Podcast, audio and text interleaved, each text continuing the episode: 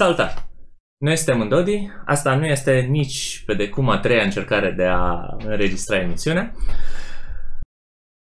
Astăzi discutăm despre ultimul capitol din uh, Manifestul Libertarian de Mări Rothbard, numit O strategie pentru libertate. Și uh, Rothbard spune așa, s-a terminat cartea, da? Pe parcursul cărții a asamblat un, uh, o teorie. Da? El îi spune un corp al adevărului al teoriei sănătoase. Și uh, problema acum se pune ok. Avem o teorie, cum facem de la teorie la practică și să nu dăm problema comunistă că practica te omoară. Adică să găsim o practică care nu te omoară. Cum, uh, cum trecem? Prin educație, în primul rând. Ăsta ar fi primul, primul pas, da. În titlu acolo scrie o strategie de asta. Mai multe strategii și ele pot să fie și simultane. Uh, dar educația mi se pare cea mai importantă. El vorbește acolo un capitol despre, poate despre punerea la, la punct a teoriei, uh, argumente, analiza de probleme pe care le găsește în societate și pe care viitorii libertariani le vor găsi în societate și analiza lor și soluționarea lor din punct de vedere libertarian. Dar pomenește și de activism de popularizare a acestor idei către marea masă a populației. Aici el face, să zicem, o, o clarificare, o Adică vrea să spună că ambele trebuie să meargă împreună, să fie ca un organism viu, ca o mișcare care să pentru a avea succes această mișcare trebuie să, ca ambele părți să funcționeze. Și partea, să zicem, teoretică, uh-huh. academică, dar și uh, partea de popularizare. Primul punct pe care el mi se pare că îl, îl, îl întâmpină, adică îl bănuiește că l-ar întâmpina uh, un, uh, o persoană care ar populariza libertarismul este unde este utopic sau nu e utopic, știi, ceea ce spui tu aici. Și uh, Costel, cum zici tu chestia Dacă e utopic? Uh, Rothbard zice că acuzația asta de utopism s-a adus la toate crezurile minoritare. Uh, ce ar însemna utopic? Eu mă gândesc la două lucruri. Când vorbim de utopie. Un sens e că utopic înseamnă un fel de fals trident, fals care sare în ochi. De exemplu, dacă ăștia, comuniștii, promit egalitate în bogăție și vezi ce rezultă, deci o teorie falsă. Nu se întâmplă așa ceva. Rezultă două chestii. Rezultă o egalitate în sărăcie și rezultă o inegalitate între prol și nomenclatură. Altă chestie utopică în comunism. Natura umană. Ei vedeau oamenii ca fiind, nu știu, ca niște îngeri, ca fiind mult mai buni. Răul nu, nu venea din natură, ci din instituții în, în esență din instituția proprietății private.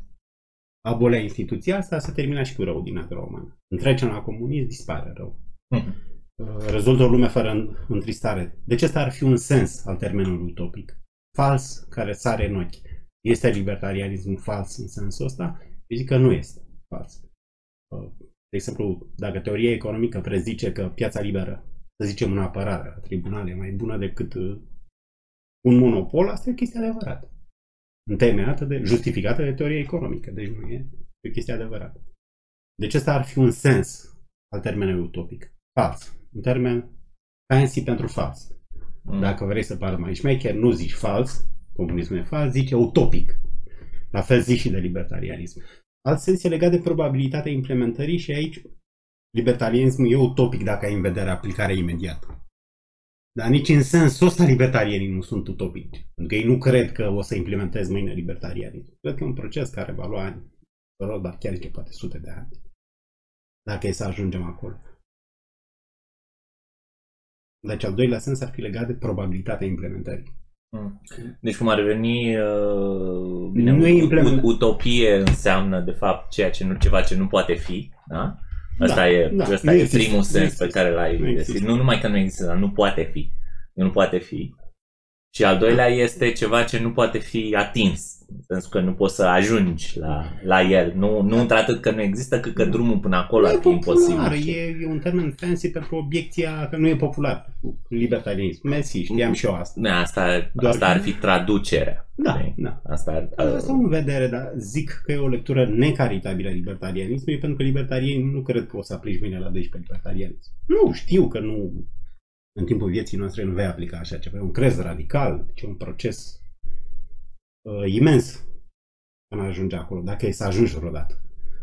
Uh, după mine, poziția corectă e să nici nu, nici măcar să, să fii agnostic, să fii da, agnostic, în sensul că nu știi dacă va fi aplicat. Poate că va fi aplicat. Nu, nu poți ghici uh, po- frecvența, popularitatea unor ideologii din viitor. Ce va fi în anul 3000? Va fi social Da, de acord, dar uite, bă, poți să spui cel puțin că nu e utopic pe primul sens, Da, am știi, știut. ca bă, În primul sens, e pe adevărat. când comunismul e. Da, da. Uh, Pe de altă parte, comunismul n-a fost utopic în al doilea sens. Nu pot spune că implementarea ei, lui... Ei, ei, spun, ei spun că ar fi fost, nu? Pentru că apărătorii comunismului de pretutindeni zic că adevăratul comunism n-a fost niciodată aplicat. Da, deși pe definiția la care aderă ei, știi, colectivizarea mijloace de producție. Iar ei s-ar putea apăra spunând că, păi da, dar uh, n-au deținut muncitorii. Bun, mijloacele de Mm. producție. Și în sensul ăsta, da, într-adevăr, nu s-a aplicat. Doar că libertarienii și nu doar noi folosesc definiția asta mai restrânsă. E suficientă colectivizarea mijloacelor de producție. Cine le deține nu mai contează. Ăla e comunism. Poate să le deține și burghezia, deci nu contează. Dacă tu ai așa ceva, status colectivizează mijloacele de producție, nici nu mai contează ce să te ia, poți să fii și naziști. Nu. Mă rog, ca să faci di- distinția asta între nuanțe, pot spune că e totalitarism. Totalitarism. Dacă o dau cu rase și ușe, e nazist. Dacă o dau cu clase sociale, da, sunt. Da, tot. Dar ideea e că ambele Clase sunt, sociale, ambele sunt, da. ambele sunt totalitare. Da, uh, da, deci asta ar fi distinția. Un sens care trimite la adevăr și relații cauzale și în sensul ăsta libertarianismul nu e utopic. Îi dau niște descrieri și relațiile cauzale chiar există în lume. Deci nu e ghicitorie sau... Nu, chiar există acele relații. Dacă să, nu știu, uh, crești salariul minim peste prețul pieței, rezultă șomaj. Nu, asta chiar există relația asta cauzală. Nu e o fantezie. Și al doilea sens e ăla de probabilitatea implementării unde eu zic că nici ar fi utopici doar aia care, nu știu, ar avea așteptări de astea, că o să fie aplicat peste o săptămână. Dar nu, eu n-am cunoscut oameni libertarieni care să creadă asta. Mi se pare mai, mai degrabă o descriere necaritabilă.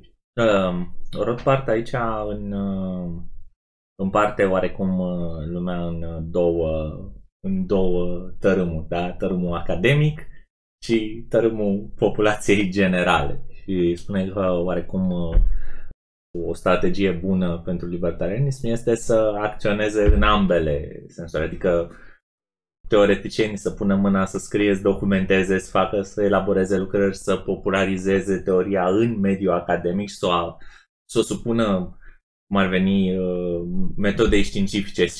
Scepticismul el, ăla de care ar fi trebuit să auzim în, în domeniul științei. Asta pe de-o parte și pe de altă parte, oarecum reversul a ceea ce ai vorbit tu până acum este faptul că uh, trebuie să reverse și în nivelul populației, adică trebuie să apară ca idee acceptabilă la, la nivelul populației generale, nu că cum spuneai cu altă ocazie, dacă lumea de astăzi e social-democrată, nu poți să ai altceva decât o social-democrație prost implementată. Și în spațiul românesc, surse de informare uh, și din partea... Nu există. păi, în spațiul Nu românesc, știi să scape. în, Sunt uh, sursele de informare. Din uh, păcate, uh, domeniul academic uh, este complet subordonat statului, astfel încât dacă e uh, să existe profesori cu orientare libertariană, ei sunt, uh, își fac acest lucru cunoscut mai degrabă în extracurricular decât uh, pentru că curicula în sine, na, nu le-o, Efect de nu le-o permis. Să neutralizare. nu, să nu uităm că suntem în țara în care un ministru își permite să spună la televizor că el nu crede că prețul e determinat de piață. Ok. E încă ministru. Și astăzi. N-ai ce. N-ai cum să ceri. Aș menționa totuși uh, Mrs.ro. ca Da, asta. pe, dar astea sunt, uh, sunt oarecum în domeniul privat. Dar da, Mises.ro care a scos și cartea de care uh, discutăm de 15 episoade încoace. Pe care încercăm, încercăm să o promovăm. Da. Adică ce am făcut noi până acum era, cum era chestia în Molière, faci proză sau versuri, știi? Dacă nu faci versuri, păi și că nu fac versuri, e proză atunci. La fel, și- deci noi făceam strategie fără să știm, promovam. Și ar mai fi, mai e și Hayek. Da, hai este tot. E destul, destul Și de... dacă cumva mai știți vreunul despre care nu am povestit încă, puteți să-l treceți jos în comentarii. Ideea e că e și un efect ăsta de neutralizare, nu doar în politică, ci chiar și în mediul academic. Dacă tu depinzi de un dascăl ca să, nu știu, dai niște grade și nu știu ce, de niște reviste, că și acolo trebuie să Și mai tare. temperezi, îți temperezi discursul. Adică e, greu, e grea viața de Rothbardian sau de libertarian în mediul academic, nu doar în România.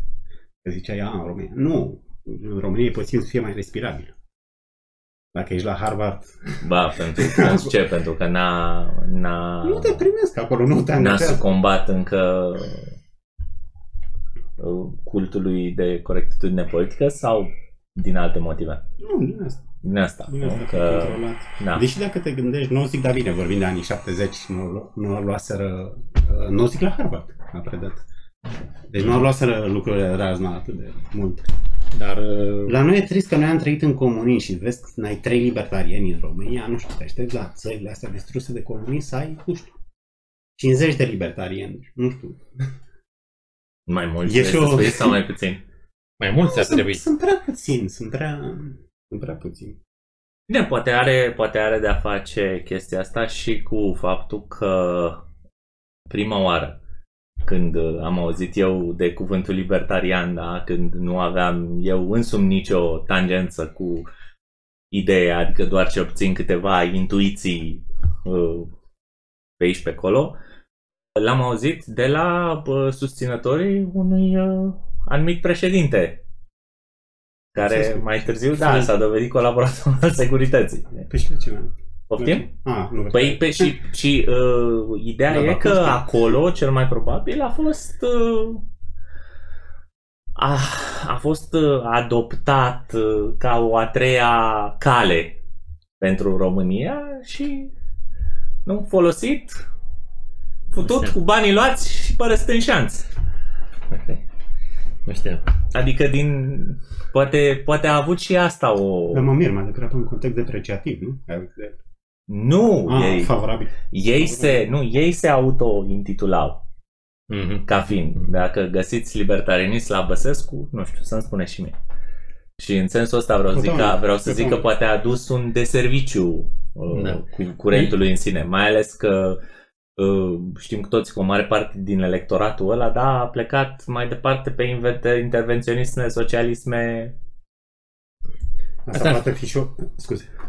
Asta ar fi a doua cale pe care o pomenește uh, Rothbard în capitolul ăsta, și anume calea politicului de a ajunge la o stare de libertate a societății.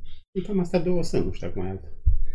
Mai știți alte? Uh, Nu, sunt astea, politică și eu îmi educație. imagina că mai ar mai fi una, să zicem, un, Ce? de asta, un totalit, un dictator luminat, citește Rothbard și implementează cu Ăla e forța. Politic. Ăla e politic. Dar da, tot, tot, Tot tot, politică. tot cam politică. Ah, Și, și educație. Acolo chiar face educație. Da, uite, dacă stau să leg uh, gluma de ce ziceam mai devreme, vezi ghinionul nostru că n-ai ieșit tu de la președinte, că aveam parte Mhm. și și ea era tot cu dictatorul luminat. Uh, Nu trebuia decât să-i punem o carte de Rothbard în mână și rezolvam toate problemele Nu, cred, că a, României. cred că a fost tot pe linia asta. Uite, ca să intrăm direct în cea mai importantă distinție. Cele două deviaționism de care vorbește Rothbard aici. Inspirat de marxiști, de literatura marxistă, el spune că sunt două deviaționisme. Una e să uh, respingi, hai să-l numim uh, deviaționism de stânga. Deviaționismul de stânga merge doar pe ideal. Hai să luăm un comunist care e deviaționist de stânga. Marx a fost un astfel de devi- deviaționist de stânga. Vin la el sindicaliștii.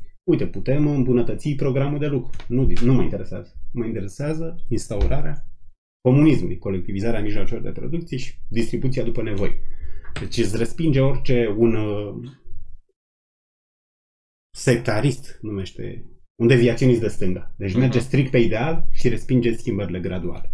Cum arată un libertarian uh, De stângă. idealist, uh, da, un libertarian de stânga.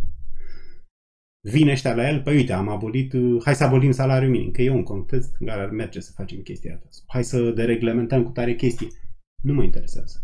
Mă treziți când trecem la anarhocapitalism. Nu mă interesează prostiile astea. Nu mă trezesc din part pentru... Și ăsta ar fi un deviaționist de stânga. Ce face Mhm. deviaționist de stânga? Merge pe ideal. Cealaltă eroare, cealaltă formă de deviaționism pentru Orba ar fi deviaționismul de dreapta. Oportunism. Oportunismul de dreapta. Ce face oportunismul? Exact invers ca ăla de stânga.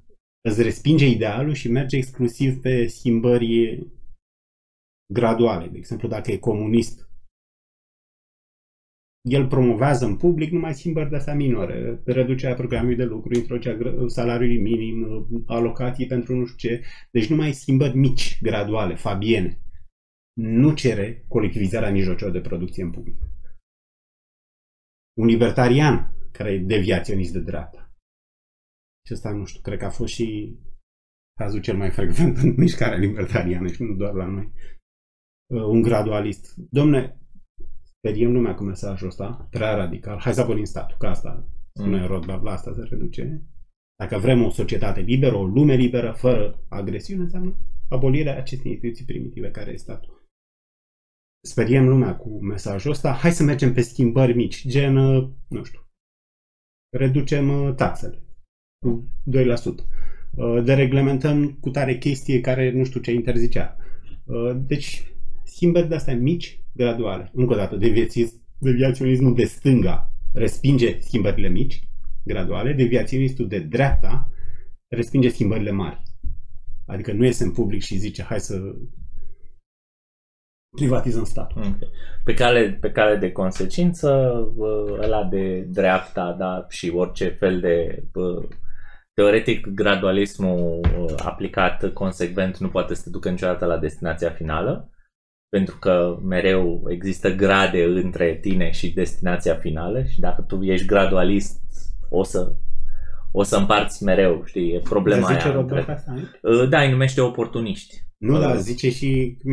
mie- Nu e clar dacă zice argumentul ăsta. Chiar argumentul ăsta. Care Uh. argumentul e că dacă tu nu formulezi mesajul, nu ajungi la destinație. Dacă vrei să convertești lumea la budism, nu vorbești niciodată despre budism, nu o să ai... Nu, nu, nu, nu, vedeți. Mi se pare că nu-l aduci. Mm, Nu. Și care e un, e un argument de, mie mi se pare foarte important. E un argument, e și de bun simț. Noi când discutăm de strategii, zicem, inclusiv Rothbard, așa începe capitolul, domne, vedem ce merge. Vedem ce merge. Când discut, strategia nu e ca teoria. De teoria, în teoria ai niște adevăruri necesare. Se întâmplă A, rezultă B. La strategie nu e așa. La stra- strategia seamănă foarte mult cu antreprenoriatul. Fac cu tare chestie, vreau să văd dacă să vând portocale. Ei încerc. Văd dacă am văd, văd. Deci o chestie, încercare și eroare. Da, da. Uh, Ori argumentul ăsta care l-ai zis tu, care spune că dacă eu nu vorbesc despre libertarianism, nu se va ajunge la libertarianism, se pare un argument aproape a priori. Un argument Nu, aproape bine, e, nu e un argument de strategie, eu, încercăm aia. eu, îl ba, eu îl bazez pe matematică, da? Dacă, de exemplu, scopul tău, deși bă, asta e și oarecum poți, să, poți să-l asociezi și cu teoria negocierilor, da? Dacă scopul tău întotdeauna este să ne întâlnim la jumatea drumului, da? nu o să ajungi niciodată la destinație, pentru că fiecare drum are o jumătate. Da? Și la spre sfârșit o să te miști foarte puțin, dar sigur, sigur până la destinație nu ajungi. Uite, uh, Ce? de exemplu, Da, da, așa, e. el, el nu, spune, nu spune exact chestia asta, cel mai apropiat se apropie, zice, bă, citează Garrison, ar spune, gradualismul în teorie înseamnă permanență în practică.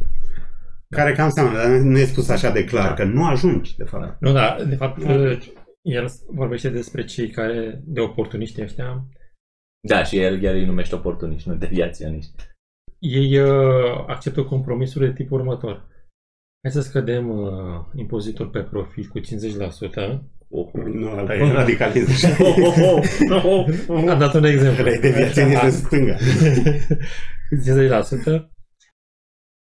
dar uh, uite, mai băgăm niște subvenții și niște și ca să balansăm, uh, echilibrăm bugetul, Nu, uh, neapărat. punem niște Nu, taxe, neapărat. Poți avea Nu, gradualist pe- ca pe- să de nu faci. compromisuri de tipul Ăsta, ăsta. ăsta, ăsta nu e, ăsta Nu, nu e nu. gradualist. Poate fi La gradualist. Care, da, da, nu, nu la ăsta se referă. Atunci când, când îl, îl numește așa, Rothbard, Rothbard spune că ăsta e chiar e ceva ce nu trebuie făcut în niciun caz, adică un... Nu, așa e numit în primul capitol, un, Dacă ții minte, în primul capitol sunt, uh, zicem, liberalii clasici din secolul XIX american, care au făcut astfel de compromisuri cu uh, puterea de atunci din America și așa se, se târguiau. Aha. Facem așa, dar acceptăm și Mm. o parte din și îi, uh, îi blama Rothbard. Da, de la în vedere. Bă, da, e consecvent, îl, îl, bla- îi blamează și în, uh, și în Da, vreau capitolul să spun ăsta. ceva. Sp- Spune că atunci când tu uh, accepti reducerea uh, de taxe sau propui o reducere de taxe, în niciun caz nu trebuie să accepti în contrapartidă o creștere de altă taxă, chiar dacă, chiar dacă efectul total e mai mic. Da, așa zic și Dis- da. Discutam cu Gabi pe drum despre asta. Păi să zicem că ai de ales, să zicem, negociezi cu PSD-ul și scad taxele de la 30 la 15%, să zicem, și ei își cer, ne dai voie să reglementăm cărbura banane. De ce n-ai cere? De ce n-ai fi de acord cu chestia? Pe ce zice Robert? Păi să nu comiți o agresiune, reglementând cărbura bananei, că trecem, crește agresiunea din lume. Dar așa, pe un argument utilitarist, ai putea face, nu? Chestia asta. Păi, Să crești foarte mult libertatea și că noi ne gândeam și la alt fruct decât banana. Din Hai să nou, zicem că avem așa un fruct a și fost mai... Pe, pe, pe un argument. Deci pe, problema e exact asta. Răsp- Ți-ai răspuns singur la întrebare, da? Pe un argument utilitarist ai face asta, da? Pe un argument utilitarist ai omorâ un om perfect sănătos să dai organele lui la 6-7 oameni da? care au nevoie de el. Da, dar Și e aceeași problemă. Fericiția e minoră, știi? Depinde, păi, da, la fel. Adică depinde doar la scara la care problema cu utilitarianismul, adică depinde scara la care te uiți. Poți oricând să faci ca agresiunea pe care o comiți să fie minoră, da. Exact asta e problema. Și mai este o problemă cu acești oportuniști, să zicem, care îmbracă o măsură, să zicem, ok, vreau să ajung la societatea anarhocapitalistă și reducem impozitul pe profit cu 50%, dar nu spunem că, domne, asta este o primă etapă spre țelul final. Nu. Reducem impozitul cu 50% pentru că, conform curbei la fel, vom obține mai multe venituri la asta. Ok.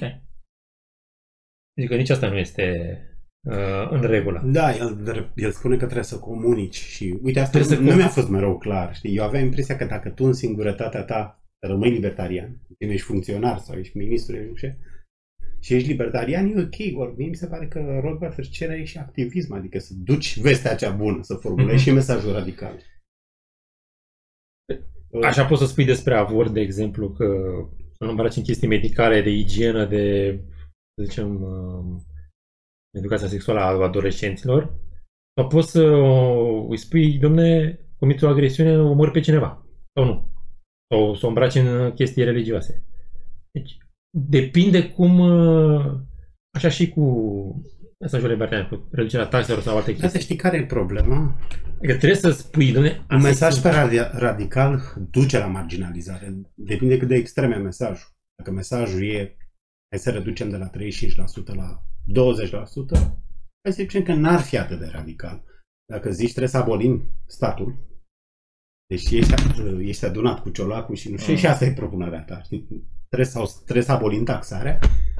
Are sens Bine. argumentul marginalizării. Înseamnă, du-te domnule, aici că nu... Pe, pe de altă parte și poți să înțelegi uh, ideea atunci când te gândești la uh, varianta politică. Da? Că așa, obții mai mult că, decât așa, că nu, că așa cum ai spus și tu în, uh, în trecut, uh, vine greu de crezut uh, unuia să-i spui că tu te angajezi la Pepsi ca să distrugi Pepsi. E, Atunci când vii cu ideea asta pe față, domne, angajați-mă că vreau să așa, e puțin. Pe de altă parte, uite, există un precedent uh, foarte recent uh, la care ar trebui să mai, să mai facem apel din când în când. uh, și anume uh, partidul UKIP, da? sau partidul, de, sau mă rog, sau după aceea partidul Brexit al lui Nigel Farage, da? Deci UK Independence Party și Brexit Party. Ok, și au trimis oameni mulți în, la Uniunea Europeană, da? parlamentari europeni, scopul lor fiind să extragă Marea Britanie din Uniunea Europeană. Au câștigat, au ieșit Adică, unul la mână, manevra le-a ieșit, mm. da? cu ajutorul uh, neintenționat al conservatorilor, care uh, cumva au, s-au, s-au situat singuri în offside la, la situația asta, în sensul că erau pe poziția Remain, dar au organizat referendumul, fără să-și dea seama că nu o să iasă în, în direcția lor. Da, dar spune că nici ăla nu e atât de drastic. Abolirea statului e un mesaj. Că păi nu, zicea, nu, depinde păi, de extremism. Păi nu, ideea e exact asta, uh, că tu intri la un job, da? faci, faci apel la public, domne, dați-mi jobul ăsta ca să-l desfințezi. Și asta ar fi făcut și parlamentarii Brexit și UKIP când s-au dus uh, pe, la, pentru posturile, când au candidat pentru posturile de europarlamentar. Și da, dați-mi postul ăsta da, ca să-l desfințezi. Nu e atât de radical ca abolirea statului. E abolirea UE, ieșirea din UE. Da. Ieșirea din UE nu înseamnă abolirea da, statului. Evident că e abolirea nu. mega statului. evident că nu. Da. Adică nu, asta, vreau, asta ar fi critica mea la Rodvard. Că poate fi corectă observația lor că da, domnule, te marginalizezi dacă licitezi prea mult. Ok, Rothbard se gândește la succesul socialiștilor, că uite, au tras, au presat și au avut succes. Deci chestii care nu erau populare cu 30 de ani au devenit populare. Și nu numai, uite, uh, el citează pe Hayek, care spune da, că... Da, ăia n-au cerut colectivizarea mijloacelor de producție în America. Ei au cerut, nu știu, să nu mai discriminăm minoritățile, adică au fost mult mai diluate mesajele. Mesajul comunist care există în America nu e popular, adică e, ține de o minoritate. Adică și dacă mesajul lor era foarte radical, nu, Ba, nu mai băgam în seamă. Stai puțin, că a păi da, fost, da, a e... fost multe, uite, ea nu mai, stai puțin. Nu e în mainstream, ea, asta vreau să zic. Ea nu mai, păi nu e partea care nu, nu e până atras de fereastra Overton, că ăsta e și argumentul uh, pe care îl face Hayek, mă rog, fără să menționeze de fereastra Overton, da? Uh, gândește așa. Acum câți ani a început să, au început să vorbească despre legalizarea căsătoriei între doi homosexuali, da? Mult timp Păi, și la un moment dat te-ai trezit că s-a legalizat. Nici asta deci, de dar în asta clip, ide- ideea e că în clipa în care au început să vorbească, era mult în afara ferestrei Overton. Mesajul. Și gândește că Obama în 2008 era anti. Păi, deci Obama exact. care e liderul stângii mondiale, deci nu e. Exact, mă rog, exact, e exact. Da. da. Uh, dar argumentul meu spune că, că nu era atât de radical. Într-adevăr, e o chestie șocantă, știi, legalizarea gay marriage, dar nu e ca apolirea statului care, sau colectivizarea mijloacelor de producție, care mi se par mesaje foarte radicale. Da, uite, revenim la educație. Și Roda pomenește, dar o lasă cam uh, în răspăr. Ok, uh, să zicem că 80% din populație uh, digeră și e de acord cu toate ideile libertariene, domnule, da, principiul non-agresiunii e perfect, nu știu ce. Și după aia, cum ajungem într-o situație, într-o societate anual capitalistă. Așa, nu se întâmplă nimic. Cred 80% din populație într-o chestie și Domni, domnirea domnește cu alte chestii. Da, exact. Că... Restul de să merge mai departe, deci, se votează. Ideea e chestia asta, da, se pe s-ar petrece de la sine. Dacă ai avea o populație, deci așa cum e un punct slab, cam... e un punct slab al lui Rothbard aici. Ce? Adică argumentul ăsta că, păi și ce facem? Cât trebuie să convingem majoritatea? Da, majoritatea. E posibil să fie nevoie de mai puțin. Dar dacă ai majoritate... acum, stai, stai, stai, stai, stai. Să, să o luăm... A, să la permis. Să, să, să, să o separăm un pic, da? Așa. Deci, dacă ai 80-90% populație libertariană, da? o să ai libertarianism pe a doua zi. Sau, sau, de, sau după păi, primele alegeri. Cum? Asta, da, asta e punctul lui puțin proces. Asta e punctul lui Slav și el zice, cum? păi și ce facem? Păi, deci uh, îți dă impresia că trebuie să gândim retrageri în mult sau... Păi cine o să... Eu cred că exact ce a zis Vali, nimic nu trebuie să facem. Da. Deci, una e că avem mecanismele, de exemplu democrația, nu trebuie să facem revoluții. Dacă cine, tu ai 90% din populație, Așa, dar e posibil ce, să nu avem nevoie de alegeri. Nu, deci pleacă ăia ministri. Asta zic, ce o să se întâmple? Cine o să, cine o să-i vote? O să se instaureze statul cu, adică 10%. cu 10% din, din voturi și ce o să se întâmple? Adică nu, nu are, nu știu dacă lucrează în România 10% din români pentru stat. Ca să zici că rămâne doar Deci, cu, pur și simplu, rămâne doar cu drept, profesorii, doar cu drept polițiștii credincioși. Pleacă. pleacă, nu mai lucrează, nu Așa, lucrează exact. pentru organizația asta agresoare. Exact. Și gata. Și gata. Ok. Ok. Uh, Deci asta e ideea în care ai o, convertești o majoritate covârșitoare. Da? Dar uh, atunci, ca să ai nevoie de, poli- de uh, politică, e teoria de partea ailaltă, da? În care tu cu o minoritate de 20% da, de activiști convinși, cum sunt progresiștii, cum au, f- cum au cam fost progresiștii de-a lungul timpului, da? Eu zic că orice putere politică, mă rog. Uh, poți să tragi poți să tragi uh, fereastra Overton în direcția ta, poți să-i tragi pe, pe ăia care sunt, uh, m- sunt majoritatea tăcută și inertă, sunt marea masă de followers, da? Ei, că, cum vorbeam, da? Există lume care votează Partidul Democrat că votează Partidul Democrat, nu știu, le place D Mhm. și nu le place râu. Nu, De- au da. două, trei chestii.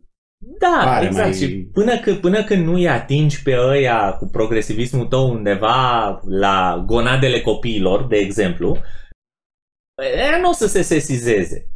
Nu, Zic că da, hai, mergem mai departe. Și, și atunci tu te uh, iei direcția asta ideologică, da, 20%, acaparezi uh, un, unul din cele două partide, la ei era, la, în America era mai ușor, da, cu două partide, da, și tragi după tine pe ăia mari mulți care votează, care sunt în inerție. În România nu prea e așa, adică, ok, există electorat captiv în sensul că inerție electorală mare la PSD, la PNL și la UDMR, dar împreună sunt cât?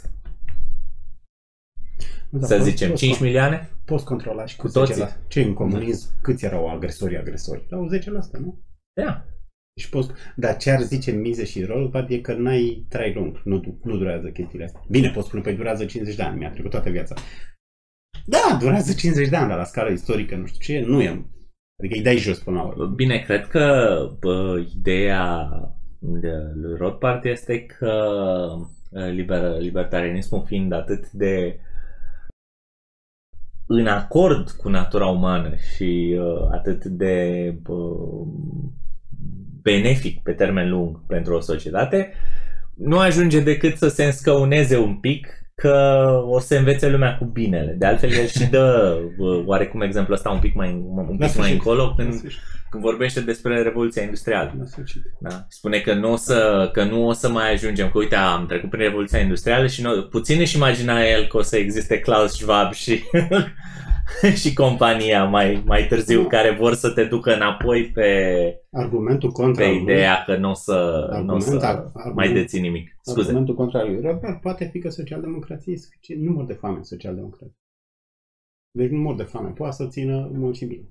Că nu e cum e comunism, să moară lumea de foame și înceapă să reflecteze. Poate trebuie să schimbăm ceva.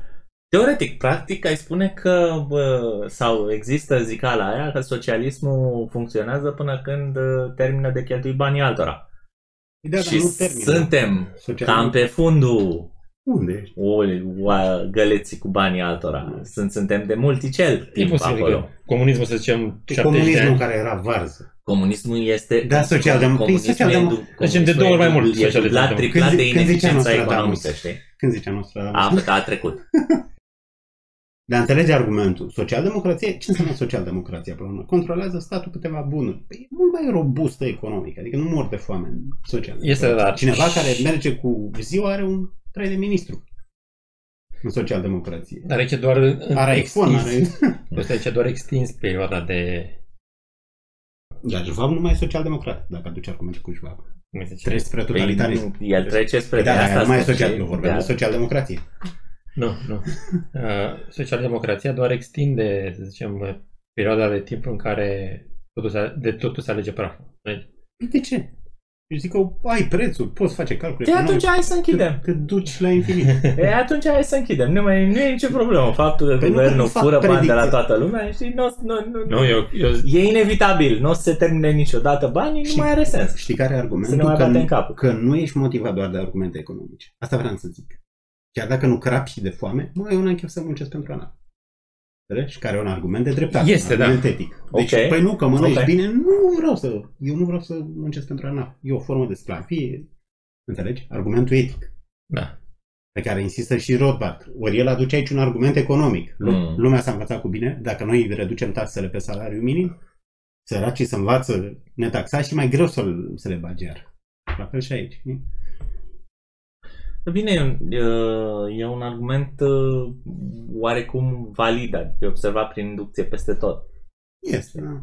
Deci, Dar ți-am zis care e problema. Socialismul nostru nu e comunism. da. Dacă ar fi comunism, și da, morea de foame. Dar socialdemocrația nu mor de foame. În socialdemocrația, mâncarea e produsă privat. Deci nu- Încă. Încă se apucă ei acum și o reglementează și pe asta. Da, părerea mea este că și socialdemocrația, dacă comunismul a murit într-o 100 de ani, poate dublu, 200-300 de ani. Păi de ce?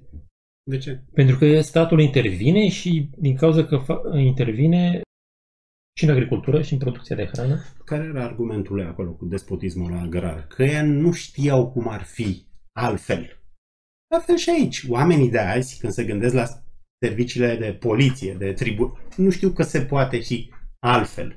Și posibil să rămână sistemul să ducă. Ca să vadă și altfel, trebuie să apară niște cărturari, să le atragă atenția, să nu știu ce, să uite, non-agresiune, uite, nu știu ce, ce spune teoria economică. știi? Da, da, da. Pentru Da. că ei așa, neavând de... El știe că e normal să aștepți la tribunal sau că un divorț să dureze 10, 10 ani, crede că așa e. Așa cum credea în despotismul agrar, că e normal să facă foame, știi? Deci nu... Uite, uh, spune uh, la un moment dat că există două criterii în baza cărora ne putem pronunța dacă o măsură tranzițională reprezintă un pas înainte sau o trădare oportunistă. Mhm. Că unul, oricare ar fi cerințele de tranziție, scopul ultim trebuie să fie libertatea și doi, niciun pas sau un mijloc să nu contrazică scopul ultim, în sensul că să nu accepti la un moment dat o creștere de taxe sau uh, să zicem O reglementare. ser- serviciu de... Na, El vrea să-l forțeze pe ăla care intră în politică să formuleze și mesaje radicale. Aici e problema. Pentru că ăla care intră în politică poate fi anarhocapitalist, dar el realizează că nu sunt oportune, neoportună folo- formularea mesajului radical. E discutarea. Dacă tu ceri prea mult, te întinzi, nu, nu discută ăia. știi? În timp ce dacă vorbești cu ciolacul, uite, reducem nu știu ce subvenție, e posibil să treacă. Uite, și își mai pune întrebarea dacă ar fi bine ca în epoca deficitelor bugetare, că suntem astăzi, uh, deja am- vorbim de câțiva ani în care suntem, mă rog, știu, ai zis Bulgaria cu câteva emisiuni că a avut un an pe plus. Zice dacă este ok să cer reducerea de taxe, chiar dacă asta cere deficitul public. Practic, uh, ce a făcut uh, Reagan, nu? Reagan a scăzut, Mm. uh, a produs o scădere de taxe, dar a crescut deficitul la Da, probabil că s-a împrumutat pentru a acoperi diverse găuri. Mhm. Și poziția conservatoare preferă un buget uh, echilibrat și ei spun că nu susțin nicio tăiere de taxe fără a avea și o măsură de reducere a cheltuielilor atașată.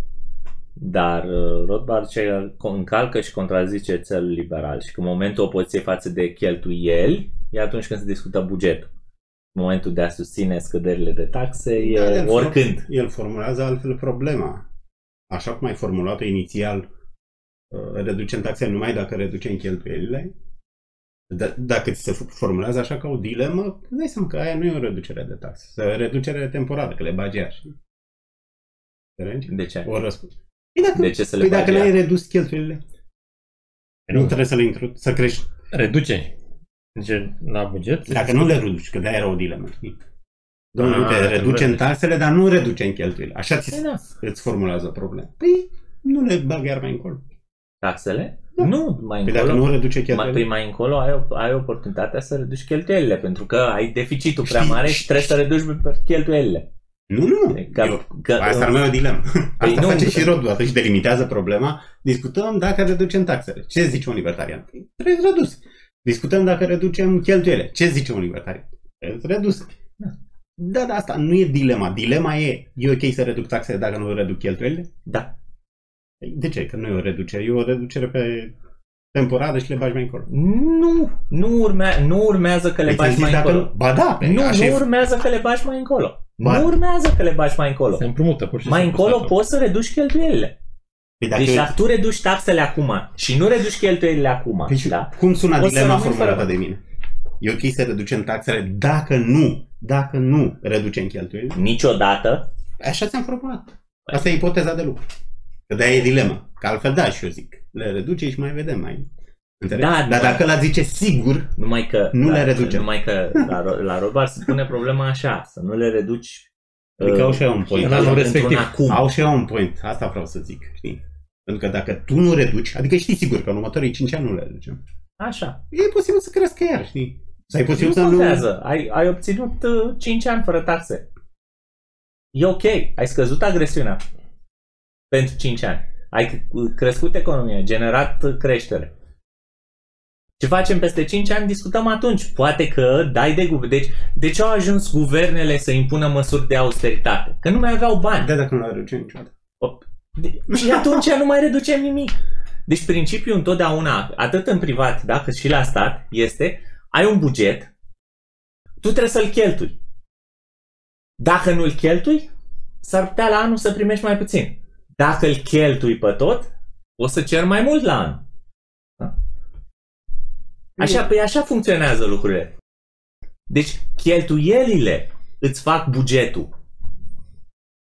Dar tu niciodată nu, nu ai incentiva să reduci cheltuielile atunci când ai bugetul. Nu, asta e scenariul. Vreau să discutăm în limitele acestui scenariu. Da, dar eu îți spun cum funcționează lucrurile în realitate. Adică, Da? Într-un alt scenariu. Dar nu. Eu vreau să discutăm scenariul ăsta. Păi, Ok, și scenariul ăsta e unul, e unul utopic, da? E o problemă, pui problema, pui problema dintr-un, dintr-un punct de vedere care nu are reflexie în realitate, da? Deci, îți mai spun o dată, Cum nu are reflexie când asta e situația? Cheltuielile- Fiecare... îți fac bugetul. Tu nu apuci să reduci, să discuți de redus cheltuielile atâta vreme cât ai bani. Da? Niciodată nu se pune problema asta. Și într-o casă, da? într-o casă de oameni, atâta vreme cât sunt bani, nu se pune problema, hai să cumpărăm din Lidl în loc să cumpărăm din Cora. Da? Atâta vreme cât ne rămân bani și pentru economii și pentru mers la mare și pentru nu știu ce. Nu se pune problema, hai să luăm Adidas de aia de uh, 200 de lei în loc de, să, în loc de 400 de lei. Da? Atâta vreme cât ai bani. Tu începi să îți reduci cheltuielile doar atunci când dai de lipsuri în portofel. Păi nu, crești taxele. Nu va fi soluție, tot să crești taxele în viitor. Da, dar poate că soluția aia devine inacceptabilă pentru că oamenii s-au obișnuit cu taxele mici. Hai să Și, zi- și tu vii și spui, vă cresc taxele. Și ea spun, du-te mă, să cu zicem că creșterea e ta de acceptabil. taxe. Să zicem că e acceptabilă. Înțelegi ce, Păi- ce vreau? Lucrăm în scenariul ăsta, e ca și cum ți-aș construi o dilemă de asta, nu știu, cad niște mineri într-o mină și tu zici soluția, păi trece unul cu mașina și sau aruncă un funii și îi scoate. Nu. Noi vorbim de o situație tragică, ăla e în deșert și trebuie să facă nu știu ce. Înțelegi? Adică nu-mi introdu asumția ad hoc, știi? La fel și aici. Scenariul era asta, nu scad cheltuielile. Nu este Ce o facem? asumție Ăsta e așa. scenariul, știi? Și tu zici, nu știu ce, nu știu ce, îți- îți scad cheltuielile pentru că nu se poate. Și eu zic, nu, nu scad, ăsta e scenariul. Da, dar tu, Chiar asta, aici- asta este o asumție ad hoc. Că nu scad cheltuielile. De unde și până unde nu scad? Cheltuielile scad întotdeauna. Pentru că așa a construit el scenariul. Păi asta spun, asta e asumția ad hoc. Știi ce mi s-ar părea mai corect? Aia când ai zis, mă, cel puțin, nu știu, am trăit, e ca și cum am uh, abolit sclavia și știm că există riscul foarte mare să fie reintrodus. Să fie reintrodus. Și da? argumentul, bine, mă, cel puțin i-a lăsat liber 5 ani. Exact. La fel ca și cu taxele. Cel puțin 5 ani au respirat, știi, au avut taxe mici, știi? Da. La asta mi se pare mai corect, știi? Un buget când se face de la an de la an în funcție de și cheltuielile și uh, veniturile bugetare sunt atunci făcute. Nu, nu există Dacă ar în fi fiecare făcut, an o să cresc taxele, în fiecare an o să cresc cheltuielile sau o să reduc cheltuielile sau... o să- Nu. da, dacă ar fi făcute, atunci ai avea mult mai des bugete echilibrate decât ai astăzi. Dacă ar fi făcute așa. Ai avea, pentru că economia nu variază atât de mult uh, de la an la an, astfel încât în fiecare an să, să ai un deficit. Tu în clipa în care anul ăsta ai... Deci dacă e să ne uităm la... Uite că nu, nu am acum, dar pun pariu că o să observăm, că observăm chestia asta excepție făcând 2020, da? dar uitând de la anii de dinainte de 2020, în care România a fost constant pe deficit bugetar, o să observ că deficitul bugetar al României e oarecum la fel, dacă nu în creștere. Mai chiar, teoretic, când e PSD-ul, tinde să fie în creștere. Ce înseamnă chestia asta? Păi înseamnă, înseamnă că tu, tu, tu, ți-ai, tu ți-ai generat un buget de cheltuieli pe niște încasări fictive. Dacă știm Tot cu toții cum, cum se fac chestiile astea, da? Se, fac, se, se fac din, din, pix. din pix Veniturile. Veniturile. Da. Cheltuielile nu. Cheltuielile se fac așa. Cheltuielile se fac pe... Deci de asta spun. Duc... Bugetul pleacă întâi de la cheltuieli și după aia se da. gândesc ei ce să facă și cum. Cum îl chema pe la care doar el știa să facă bugetul? Uh... Mai ține minte? Ăla care uh... lucra cu o planșă. Da, da, da. da. da. de la finanțe. E unul. Nu, e unul bătrân cu H sau cu G, nu mai știu. Nu. Am uitat. Știi, da, nu? Da, știu. Dacă moare la nu mai știu. da, da. Deci că se face o, toate instituțiile, da? Asta de pensie, asta de sănătate, Agenția Așa, pentru Protecția trimit, Hibridului. Uh-huh. Așa. Trimit raportul de cheltuieli pe anul în curs, trimit predicția de cheltuieli și cât cer uh-huh. la buget pe anul viitor, viitor. da, da, da, îl, îl bazează pe, pe ce au făcut pe exercițiul da, da. curent, da? Eventual îl actualizează un pic cu inflația. Uh. Și, a, deci cheltuielile cam... Și ăla zice da sau nu, știi, pe ce propune era pe acolo. Uh-huh. De aia zic, cheltuielile sunt tot timpul variabile, nu sunt, sunt doar câteva fixe, să zicem, pensiile, chestii care sunt... Vrei Dar, cea rest... mai mare parte a bugetului. Da. da. Dar anul, și nu anul sunt, viitor și nu vreau sunt să... atât de variabile, adică sunt doar astea care sunt cu investiții care oricum sunt sunt teoretic ușor de planificat. Tu ai atâția bani pentru că de asta stau uh, proiectele depășite, pentru că s-au terminat banii din buget. Proiecte de depășite cu execuția. Gherghina. Gherghina. Aici sunt de acord cu, cu ce spune Robara. Momentul să vorbești despre scăderea cheltuielilor e când se face bugetul, când se discută cheltuielile. Așa, toată lumea e de acord, dar ți-am zis, trebuie să discuți cazul cel mai, și ăsta cred că ar fi cel mai bun răspuns. Domnule, i-am lăsat să respire. Și are și avantaje etice și economice, dacă respiră 5 ani. Mm. Da, este un cazul și Răbat pomenește lucrul ăsta. În cazul în care, zicem, 20% din populația României e libertariană, apare un partid libertarian, câștigă puterea printr-o coaliție sau, mă rog, Așa. cumva și are un plan. Și zice, anul ăsta dereglementăm A, vedem taxele B, mm eliminăm uh, sau... Tăiem impozitul C cu 10%. 10%. Ții minte în anul 2 exact. Abrogăm tăiem... legea D, impozitul încă 10%. Și uh, o astfel de abordare uh, este contraproductivă. Deci, mai că, domne, de ce să nu abolim pe toate în secunda 2? În... Nu, cred că, cred că argumentul e că pierzi oportunități. De exemplu, tu ai acum oportunitatea de a pune zero taxe pe salarii minim și tu zici nu, că am proiectat-o peste 4 ani. Da. Dar zice nu, fii oportunist, folosește exact, exact. strategie o artă. Dacă aia e oportun, atunci fă aia, nu pierde timpul cu...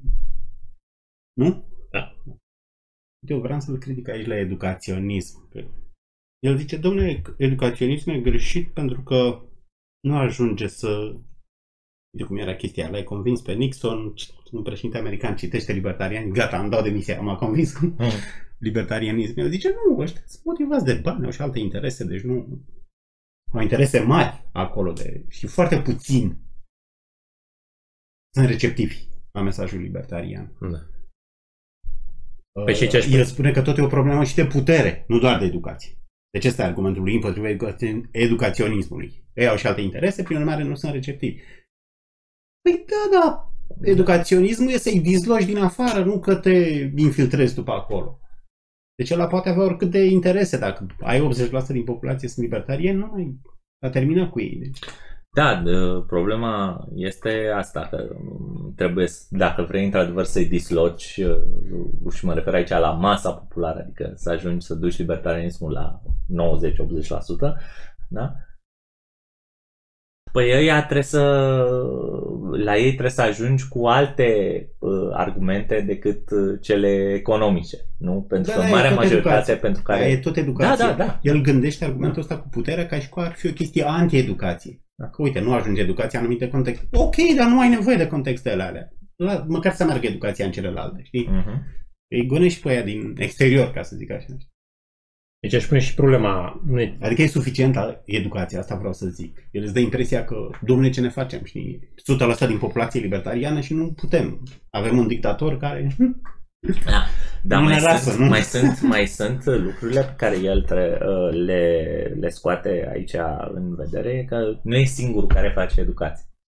Adică și pe tărâmul educației tu te lupți cu diferite curente care ți se opun.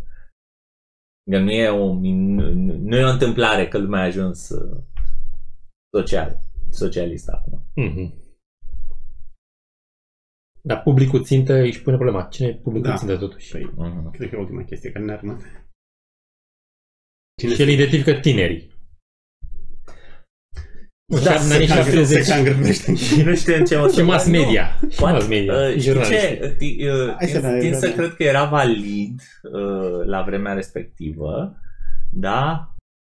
Că dacă stăm să, să ne gândim așa, majoritatea uh, oamenilor de la care sunt acum uh, pe la vârful Institutului Mises în state, da? Erau Erau studenți. tineri atunci. Erau studenți. Exact. Deci uh, el uh, la vremea lui a identificat corect masa Hai și să locul vedem- hai să unde, vedem unde argumentele prinde, pro și dar, contra. dar nu mai e, nu, nu pare să mai fie la fel acum.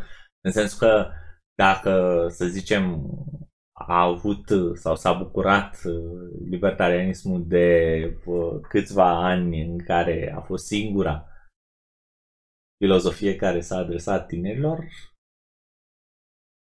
socialismul pe de-o parte, conservatorismul pe alta s-au repliat repede și acum în uh, Da, nu, nu. cel puțin la nivelul universității și mai ales și comunismul, de exemplu, cel puțin la nivelul universităților din SUA sunt mult mai Da, dar socialismul vocale. și conservatorismul se adresează tuturor idei ce te ajută pe tine să mergi mai repede. Ok. Argumentul e unul comparativ. Dacă tu dai același mesaj unor pensionari, unor tineri, domne, unde am avut mai mult succes? La pensionare au fost receptiv 2, dincolo au fost 50. Deci e mai bine să mă orientez pe tine. Uh, De ce să mai receptiv tine? Ce zice el acolo? Că nu sunt constrâ- constrânși de job. Uh-huh. E un argument altul care? Că să mai deschiși către adevăr, mai entuziasm, mai nu știu ce, mai puri, mai... Nu? Ce? Da. Cam astea sunt. Dar să ne gândim și la critică acum. Uite, dacă ne uităm la mișcarea libertariană în România, 30 de ani nu prea vine nimic din urmă. De... Mm, sunt câțiva. Da? Unde? Sunt câțiva. Ai făcut cercetare în separată? Cum Da, era chestia poate- aia? Da, să, Hope, Hope folosea asta, trebuie să fii detectiv ca să găsești libertarianismul. să, să spunem că i-am întrebat uh, de vârstă pe cei care vin la cafenea. Ok. Dar în România crezi că publicul țintă n-ar fi mai, mai degrabă uh, ce implicați în economia, economia neagră? Eu cred că majoritatea... Romii sau cine?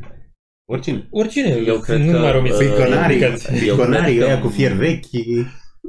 cei implicați în economia neagră din România ei sunt deja convinși. Nu, nu trebuie să-i... Da, poate nu au articulat așa de bine. Sunt practicieni. Da, da. Deci sunt, exact, cum spune Costa, sunt practicieni. Cântă după ureche. Deci nu... Uite, asta e altă, o altă strategie Sunt pe boan- care boan tu, libertari. Rotvar, Ei, ei cântă după ureche și tu vii și le pui o partură în față. Zic, ce să fac cu asta? Să- Stai să dau mai departe, cum știu eu. Da, dar Că și ea merge. știu noteș și... Ce? Și ea știu noteș și alte chestii. o altă Nu știu de strategie- conservator, da.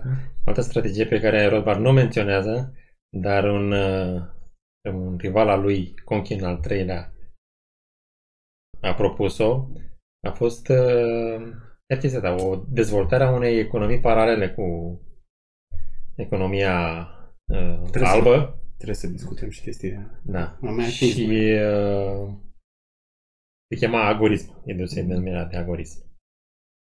Deci ca să aduci uh, societatea la, să devină normă-capitalistă, te implici într-o economie paralelă, pur și simplu. Da, partea, Și reduci orice partea tangență. bună, sunt de acord cu asta, partea bună la uh, Rothbard este că el uh, este încă, mă rog, cât o mai fi, da, apărat uh, de uh, primul amendament, de libertatea de exprimare, de uh, autonomia universităților, de cultura, că universitățile sunt locul în care ai voie să pui orice fel de întrebări și să explorezi orice fel de domeniu. Pe când uh, agorismul Da. îți vine deja cu toți agenții pe capul tău de când uh, ai vândut prima gumă de mestecat. Fără să... Fără să Poate în altă dată o să discutăm. TVA. Rothbard Să aduce, nu subestimăm fiscul și asta. știi? Su- Supraestimăm, pardon. Rothbard aduce contraargumente teoriei, strategiei lui Conkin. Ea a avut eu un schimb de replici, dar poate altă dată. Dar vreau doar să menționez Mhm. strategia asta. Păi lui poate Conkin. pe viitor facem Mm. cartea lui Conkin. Posibil. Că e, e o dezvoltare interesantă, știi? Da. Și Dar mult nu- mai nu- focusat pe strategie. Nu trebuie să supraestimez eu capacitățile fiscului, trebuie doar să se ducă la bună împlinire cashless sau uh, ideea de uh, carduri de la guvern. Mhm. Uite, de exemplu, am văzut astăzi o, o postare pe Facebook care m-a amuzat, uh, m-a amuzat din lipsa de uh, uh, self-awareness pe care, pe care o arăta povestea cineva despre cum se vinde o mașină, despre cum s-a vândut o mașină în Estonia. Și că, domne, că s-au Totul, venit, totul digital. că l-a, sun- da, că l-a sunat la 9 jumate și a cerut scuze, dar poate să vină să o vadă, a venit să o vadă la 10 seara, la 10 și un sfert s-a hotărât, zice, o iau, au intrat ei pe site-ul guvernului, s-au autentificat cu semnătura electronică, au pus uh, actele, au făcut vânzarea, totul automat, au primit mail-uri pe mail-ul pe care îl au de la guvern, cum că s-a schimbat uh, proprietatea și că a fost radiată mașina de la unul și a fost trecută la celălalt și totul s-a întâmplat într-o oră. Și vai ce bine cu statul digital. Dar poți să și mergi. Și la care am Poți spus, să și da, da, mergi. da, dar știi că dacă, Digital. dacă tu, dacă tu n-ar trebui să înregistrezi mașina la st- stat ca să ți-o taxeze, se rezolva și mai repede vânzarea asta. Da, da. Așa că asta zic, că uh, intrăm într-o lume cashless și nu mai trebuie să te mai fugărească fiscul. O face direct din, uh, din calculator. E, tot găsești. Are și Conkin un point, știi? Tot găsești alți bani, alte, nu știu. Uber, Bitcoin, găsești alte formule, știi? Da, da, e adevărat. Ăsta e de fapt și unul din argumentele lui Rothbard. Serviciile și astea despre care vorbesc, vorbește Conkin nu sunt așa de răspândite, știi? De aici se vede că a fost mai profetic Conkin, că ele sunt mult mai răspândite, IT-știi și ăștia. 20% din populație sunt servicii, nu? Se pot ascunde. Rothbard zicea, păi ce face muncitor industrial? Cum face el algo- algoritm? El lucrează la BMW și ce Da, algoritm da, face? și, uh, și uh, ăștia uh, 20% trebuie să mănânce și ei, că o să fie cam greu. Da, dar mai multe oportunități. Uh, Relativ la când se duelau ei, anii 90. sau? 70, 80. Chiar? Mai... Da, da, da, atunci. Dar, uh, deci, cum ai zis tu, muncitorii industriali, sau cum faci un pod la negru? Exact. De asta era... Uh, Sunt Sau- unii agoriști care zic că și asta Sau o casă. Nu merge. E lucrul Conchinii, ăla da, acolo. Conchinii zicea, domnule, era o fabrică de asta mare, Ford sau General Motors. Și cam jumate din Mexic era la negru aduse sub asamble, ce Se poate. Ideea e chiar și asta. era gri, știi, nu era negru Sigur. total, dar Îți, îți dai seama că acolo erau plătiți unii să închidă ochii. da, îți dai seama. Adică Păi așa se face treaba. Da, da, ce, ce vreau să spun este că costul oricum era prin... uh, Deci, ca să fie rentabilă mișcarea, da, înseamnă că uh, tu când îi plăteai pe uh, mexicani, plus mita pe care o dădeai uh, guvernului să închidă ochii, da, costa mai puțin Decât Da. taxele și decât impozitele. uh, taxele Asta zice și- impuse de guvern și... Asta zice uh, și sa- Conkin, îți da. dă și formula, Da. știi? Uh, Costurile, riscul, probabilitatea să te prindă, deci e un calcul, știi, în care Da. alegi. Da, dar problem, problem, problema este că o asemenea, uh, un asemenea lucru nu e un exemplu bun de algoritm pentru că nu șuntează statul și p- presupune complicitatea agenților Da, statului. da, cel dacă puțin. tu crești, dezvolți rețeaua subterană, Păi, la un moment dat nu e... statul se trezește că mai sunt trei Nu- funcționari și de restul nu toți este- sunt în agora, știi? nu este sustenabil dezvoltarea. Dezvoltarea unei chestii de genul ăsta nu este sustenabilă. În, până la nivelul ăla în care să șuntezi statul cu totul. Pentru că tu îl faci cu, cu colaborarea statului. Statul te lasă, te lasă, te lasă și la un moment dat îți dă în cap. Pentru că oricum poate să-ți dea în cap oricând, că știe că ești acolo. Statul nu știe, știe agentul Nu care știe închide tot. ochii. E ok și agentul ăla la un moment dat E agorist. moare sau e, e înlocuit. Uh, uite, ziceai, adusese aminte de asta, că ce uh, interese au tinerii și Mhm. uh, el uh, menționa aici la vremea respectivă abolirea conscripției, uh, Aha, aha. retragerea din războiul rece, n-a mai fost cazul, libertăți civile pentru toată lumea, preluat acum și de sexomarsiștii noștri, legalizarea drogurilor și altor crime fără victime. Aici mi se pare interesant că el, uh, care, mă rog, asta e legalizarea drogurilor e doar mimată de unele curente leftiste mai, uh, mai puțin. Adică n-a, n-a fost adoptată, vreau să spun nici de leftiști. Că asta mi se pare interesant că el părea foarte optimist când am citit uh, capitolul că e momentul, vine, vine valul, o să se legalizeze tot, o să scăpăm de și puf, unde? Cade Când? el, cade și el în ce numea Marx impresionism și vezi niște evenimente și zici gata, astea sunt. Da. Că uite, Nixon a făcut nu știu ce, s-au legalizat. Da, leftiștii sunt cu... Îi turbează, de-aia ne și urăsc așa mult. Is, domne, de ce ești leg- pe, uh, pentru legalizarea drogurilor? Păi vreau legalizarea marihuanei. Cât de taf ești, cât de dur ești. Libertarienii vodka, cocaine, orice știi. Dacă omul e proprietar pe corpul lui. Na, e uh, principiul Deci nu mai este așa filozofic pe care am putea să îl repetăm astăzi, că dacă sunt proprietar pe corpul meu, înseamnă că pot să-mi fac rău, în orice fel vreau eu. Și anume să bag orice fel de substanță în corp. Acum au închis absolut toți uh, conservatorii. Deci ăsta ar fi, emisiunea. da, ăsta ar fi al treilea argument. Că sunt niște subiecte la care ei sunt sensibili, tinerii. Mhm. Alea cu conscripția. cu Da. O altă țintă pe care o alege el e mass media, despre care el și el menționează că conservatorii o numeau și pe atunci Mm. mass media stângistă, deși comparativ cu, Era cu, de ce, dreapta cu, de ce, acum. cu ce avem astăzi, Era aia de de dreapta. atunci era sfântă. Adică dacă, dacă e să te uiți, de exemplu, la Saturday Night Live, sezonul 1, uh, față de Saturday Night Live, sezonul ultim, e... Deci să vezi uh, satiră corectă, Pe știi? ce? Și pe, Pe ce posti? E, a fost pe YouTube la un moment dat. Acum mi se pare că mai e dat doar uh, cu premium, dacă ai... Nu, ideea e că ăștia... Uh, știi că era chestia, observația aia, că Martin Luther King, dacă ar fi trăit azi, ar fi fost acuzat de discriminare. Și că A, el e pe da. poziția conservatorilor. Da, nu, că, trebuie nu că ar nu fi trebuie să fost- conteze era asta. rasist, nu, Da, de, direct, Martin Luther, de, de, să... de, din totdeauna. Le... Adică atât de mult s-au pervertit. uh, Mhm. Bine, eu aici aș menționa că el, uh, el zicea că poate face joncțiunea dintre uh, stângismele inerente în media, gen pace și libertate personală și opoziția față de un stat ce intervine în economie și în, în dreptul de proprietate. Dar a zice curentul ăsta semi-libertarian pe care îl percepea el în, în media, îl mirosea pe aici pe acolo, n- n-a ajuns și a scăpat repede în internet.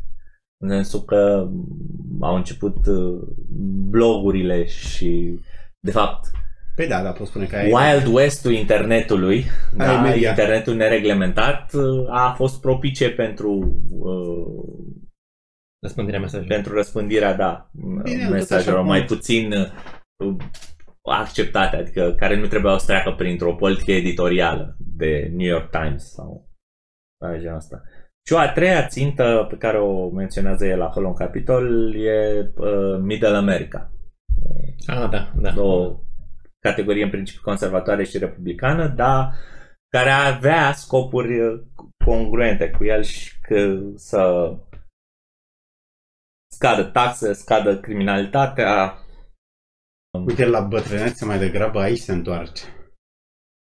Mai degrabă aici. Dacă Și- și... în, tine, în tinerețe pot spune că se adresa mai mult tinerilor și nu știu ce. Aha. la bătrânețe când teoretizează populismul 90-95, mai degrabă în zona... Păi și într-un fel are dreptate. Uite, Da. Tea Party-ul, de exemplu, care s-a născut în Statele Unite, tot de acolo a plecat. Da? Pă...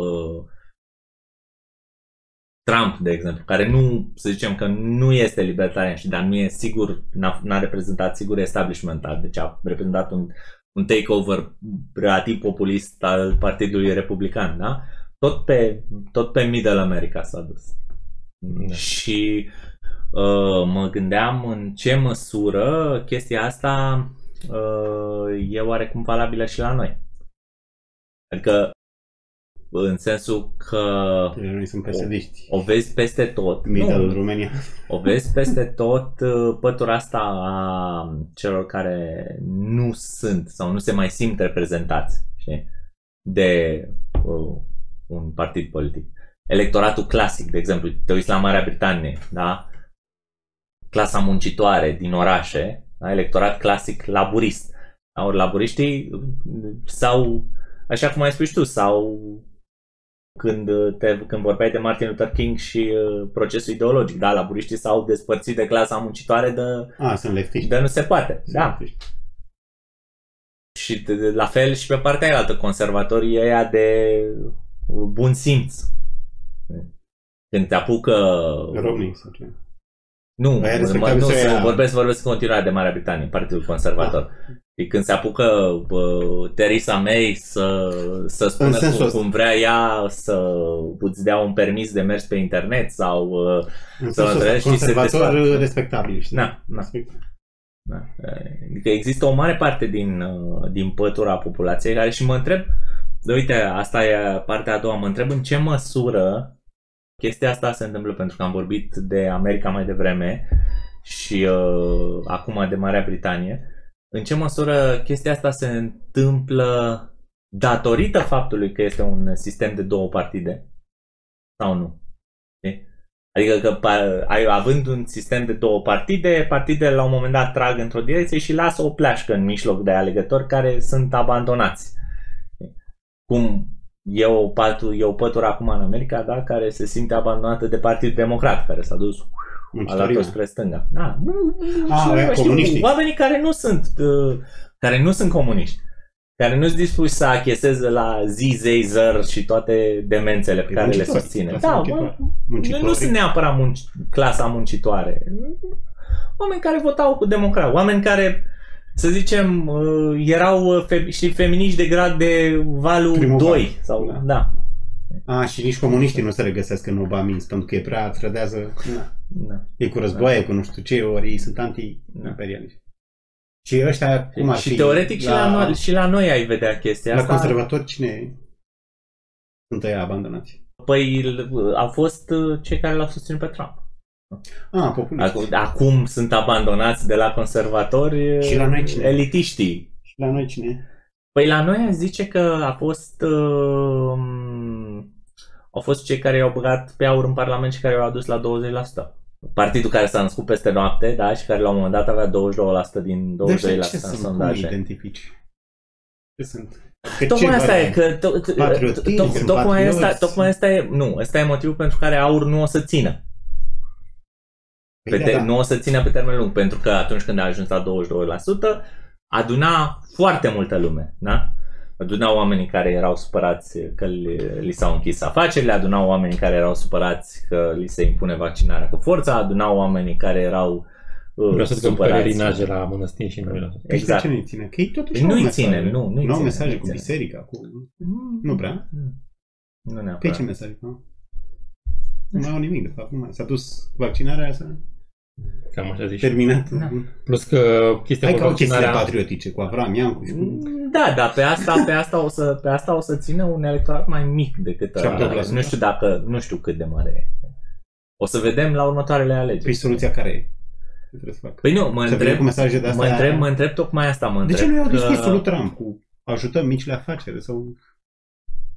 Și cu mesaje liberale, nu cu subvenții. Ajutăm, dereglementăm. de exemplu. Nu sunt eu strategistul, strategul principal. Probabil că da. nici el nu e...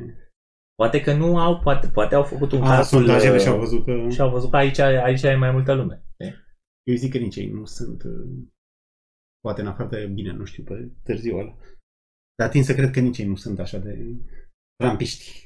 În afară Nu de sunt. Claudiu Adică Târziu, Trump e posibil, mult mai da. uh, Da. liberal în sens clasic, știi? Adică Trump chiar s-a făcut o scădere drastică de taxe. știi? Mhm. Ți-a făcut de re... ți-a ieșit din acordul de la Paris, deci a făcut niște mișcări tari. Da, Dar au și, de exemplu, a făcut uh, uh, A făcut și tarifele, tâmpele. A făcut și tarifele tâmpele. cu China. Da, da. Dar tot pentru cu chestia asta, domnule, muncitor american, hai să ne norocim pe chinezi să muncească în ai mă locuri. Bine, loc dar de muncă. tocmai asta am spus, că nu spune nimeni că American. Trump a Da. fost libertarian, Da. ci doar că a vorbit unei clase care era mai puțin uh, reprezentată. Și Da. mă gândesc că exact asta, că uite, vezi, pentru că aur nu, chiar dacă s-a format peste noapte, dar nu o să ajungă și nu o să se mențină, tocmai din cauza asta, că la noi nu sunt două partide, sunt mai multe și o- o- oarecum mai apucă, mai zice unul ceva, mai... Seamă, seamănă cu ce spunea Rothbard la început, când face distinția între teorie și activism, că ok, activăm, activăm, dar până la urmă se întreabă și activistul. Domnule, eu când ce activez? Mhm. La fel și la ori, nu? Adică te atrag niște chestii, știi? Uh, Simione carismatice, nu știu. Poate vrei mai mult și nu mai vine acel mai mult. știi? Da, Sau Sau că i-a vin, fost, vin niște clișee. Sau, sau, sau vin altele, știi? i-a fost furat oricum mesajul cu, în timpul pandemiei, cu domnule, hai să lăsăm mai mare cu vaccinul și prin uh, PSD și Rafila. Și acum, Ei, Da, da, e vina ta, e responsabilitatea ta să găsești altceva, știi? știu, da, Ori mie mi se pare că nu, nu știu cât sunt de... Uite, ai dat tu chestia aia cu ce vrea, când îi critica pe psd care ele erau niște chestii liberale, chiar dacă erau motivate patriotic. știi? Că au greșit psd crescând impozitul, știrea de el cu aur. A, păi da. Deși n-ar putea încerca ceva de genul ăsta. A, a, Cu da, da, micii da, da, da, da, întreprinzători. da, hai că știu, știu ce Bine, spun, ce e că bolnav fapt la că ei, Aur că cere vin- că Aur a cerut avocatului poporului să conteste creșterea taxelor la, da, bă, chiar și aia era, într-adevăr, era, libera, era liberală, Da, se era termina. îmbrăcată însă în, Da. în asta, deci, da, pare Dar, că... Cum suna îmbrăcămintea aia? Ce era? Că... A, corporațiile globaliste fac nu știu ce. Mm. Uite, aici la corporații am sărit oarecum Am sărit, peste da. partea din uh, capitolul în care uh, Rothbard uh, spune că se contrazice puțin cu uh, perspectiva uh, pe care o avea Ayn Rand și aici uh, tind să-i dau dreptate lui, lui. Că, deși tind să-i dau dreptate lui Rothbard pentru că mi se pare că Ayn Rand nu a nu a luat în calcul sau nu a părut să ia în calcul uh, capacitatea corporatismului de cumetrie de a se adapta la un regim etatist. Și inițiază, nu cred că doar se adaptează. Deci, Bine, tic- ticăloși, uh, Ro- adică- Rothbard face, face argumentul ăsta, da, că, uh, dar, dar nu, e, nu e întotdeauna adevărat, dar cu siguranță se întâmplă din când în când uh, gru- o corporație, cum, cum funcționează ce obțin în Statele Unite, o corporație își face un grup de lobby, grupul de lobby uh, discută cu politicieni, deci ei sunt bazați la Washington, stau de vorbă, duc politicienii la cafea și țigări tot timpul.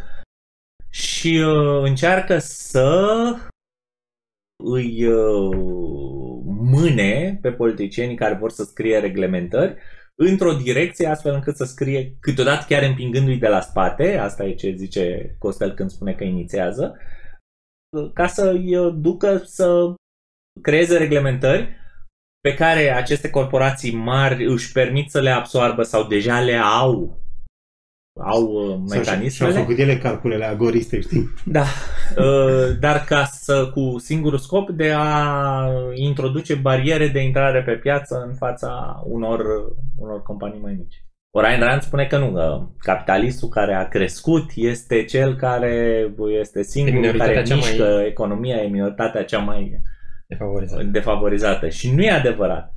Uh, Minoritatea cea mai defavorizată este micul afacerist.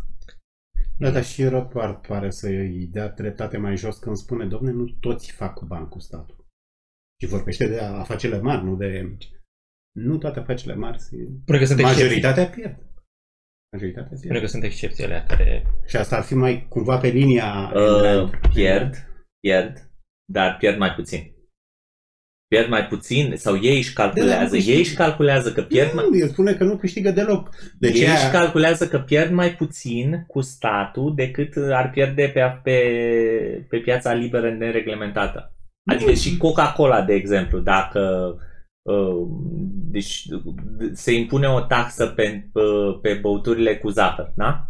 O taxă pe zahăr, pe băuturi, uh, ok? Coca-Cola pierde din asta, nu are cum să câștige din asta, da? Dar ar pierde, își mai- face calculul că ar pierde, ar pierde mai puțin decât dacă, i- dacă ar lăsa piața liberă și atunci ar putea să intre în competiție directă cu Coca-Cola toate Și pierde produsele jumătate locale din- și, și pierde, pierde din piață, da. Da, dar eu cred că are în vedere și asta, că unii chiar nu... Ar fi împotriva, adică pierd bani, pierd asta, știi? A, tu zici că le convine și alora, Pierd diferențial mai puțin. celorlalte corporații, chiar dacă ele nu sunt alea șmechere și otrăvite, uh, sunt, adică cel puțin nu capul ce se pleacă sabia nu-l taie, cel puțin nu se bagă, știi, nu, Mm. de exemplu, finanțează în tot, știi, sau finanțează chestii libertarii, nu. Nu. Deci stai liniștit că liniștea e bună, știi? Tocmai pentru că asta, pentru că argumentul e că într-o piață liberă, da, un animal mare e mai ușor de asaltat din toate părțile de, de afaceriștii mici și atunci a zice că ținta uh, e corect identificată de Rothbard micii afaceriști, a treia țintă, care teoretic ai fi zis că în România de aici, și aia câștigă și uite, de argumentația aici Rothbard. îți tragi uh, Păi ce, aia nu câștigă. Ce? Nu vărești o școală, doar nu vărești cu Coca-Cola, vărești cu firmă de apartament. așa. Aici afaceri și mici care trăiesc din relația cu stat. Ah, ok, unii. De, Păi așa sunt și corporații. Ah, tu zici că nu, că sunt mai multe. de câți, la câți crezi că poate să dea, să- să dea statul de, de muncă? Că dacă ar putea să dea la toți, atunci n-am mai avea de economie, n-am mai avea nevoie de economie. Ultimul punct ar fi ăsta, că de ce ar, ar triumfa libertatea pe termen lung. Păi el am discutat deja, ăla, că s-a învățat lumea cu binele și nu vrea să mai întoarcă la o lume pre-industrială, pre- pre-revoluție industrială. Și crezi că ține? Adică crezi că nu, uh, nu ar ți-am putea zis. să le, să le vândă? Uite, mă gândeam la asta. Ține împotriva totalitarismului, dar nu ține, dacă ai în vedere trecerea la libertarianism la alt nivel, nu, e posibil să băltești în social-democratism mai este o mie de ani. Că nu are eu, lumea de nu, eu foame. mă, mă gândesc Nu că- are lumea de foame și nici serviciile alea de stat nu-și imaginează că ar putea fi altfel. Eu mă gândesc la, la cealaltă idee, că m, statul vrea și se, se cam vede că vrea să-și crească control. Adică tendind, niciodată nu trebuie să, uh, să faci presupunerea greșită că e singurul care luptă în arena ideilor. Sau uh, care luptă pentru putere sau pentru a răspândi Cine? idei. Tu, Ah, zic, tu, libertarianul. Sunt adică convins. există, întot, există întotdeauna și, și, o, și o contramișcare. Există și oameni din partea aia La oameni care vor să uh, impună comunismul. Dar există oameni care sunt uh, la putere, da? care își doresc să-și crească puterea și controlul. Da? Ai tot Mm. felul de uh, inițiative politice care nu au alt scop decât să crească puterea. Și Majoritatea asta. și ți se vând să crească puterea și automat să crească gradul de însclavizare al societății. Și astea sunt vândute de obicei ca fiind uh, pentru binele tău. Adică ți se dă un, uh, ți se dă un bonus pentru ele. Și mă Mă legi de gândesc... săraci, de copii, de... de Nu, nu, nu, nu, de nu, pensionari. Un, un bonus mai, chiar mai personal. Ți se... Mă gândesc acum, da, uh, punctul, bătălia uh, principală uh, din partea lor, una dintre ele, pare să fie asta cu cash-ul. Ah, cum, cum ziceau ea în postarea, ce repede a mers totul Da.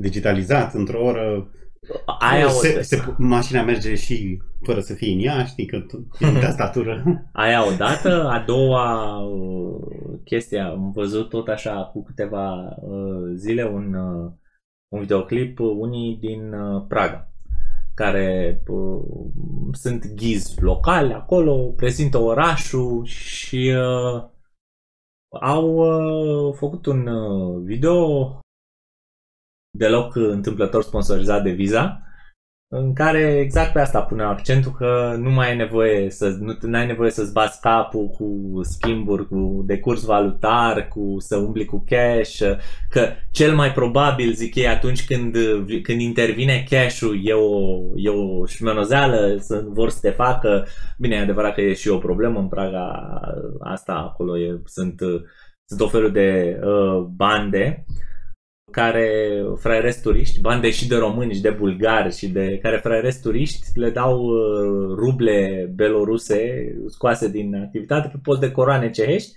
că le dau un, un, un curs valutar mai bun decât la casele de schimb, care casele de schimb și acolo, și acolo e o altă poveste, și alea trag niște comisioane din astea ciudate particularitatea faptului că ai uh, o insulă de monedă autonomă în, în, învecinată cu o zonă euro. Mă gândeam la ce zicea Thomas sau al Park.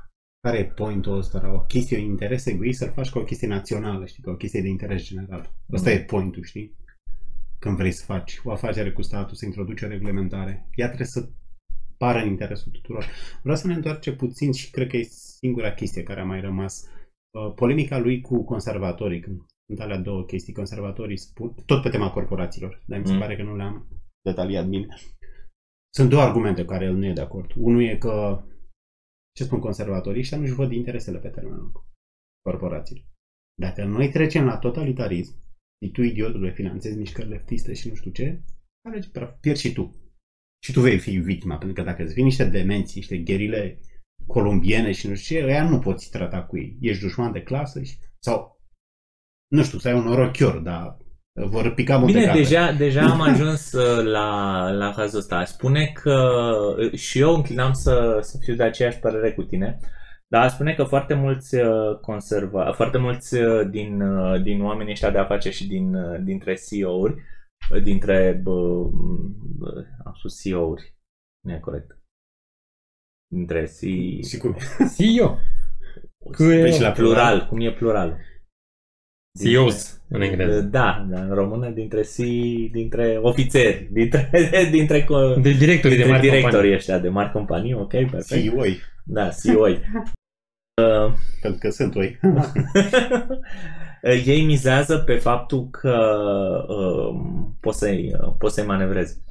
Că albinele astea, șefii ăștia de gherilă Uh, la care faci tu referire sunt uh, oameni de o mică complexitate intelectuală și tu îi, uh, ei sunt controlați de altcineva și tu cu ăla altcineva la un moment dat, la un anumit nivel merg banii, funcționează, ăia, își, ăia oricum, ca, ca orice mic tiran își recunoaște interesul privat mai întâi, mm. Da? Și pe la poți să-l cumperi și tu, o să, și tu în ultimă instanță ești, asta pare să fie strategia pe care au aplicat-o marile corporații și care pare să funcționeze de ceva vreme. Da? De, la, de, la, uh, de la Occupy Wall Street încoace, da? după, de, după dizolvarea mișcării Occupy Wall Street. Poate de asta a dizolvat. Păi, și asta e Pentru un că revoluția autentică se face cu oameni pe care nu poți să-i cumperi. și, și, asta, și asta e un argument, pentru că oamenii care uh, au rămas uh, consecvenți din punct de vedere intelectual uh, de la mișcarea Occupy Wall Street, acum sunt aproape toți în barca libertariană. Ceilalți uh, au fost mai mult sau mai puțin cumpărați de corporații. Ba un post acolo, ba un post acolo, ba un jurnalism. Nu, dar e un risc, asta vrei să zici tu. Ce, ce, e un risc, că dai peste niște nebuni E un care risc, nu... dar ei, ei, ei, ei, e un risc pe care ei pare că și-l asumă și cel puțin de la dizolvarea, asta vreau să spun, de la dizolvarea lui Occupy Wall Street și până acum, nu, n-au dat greș.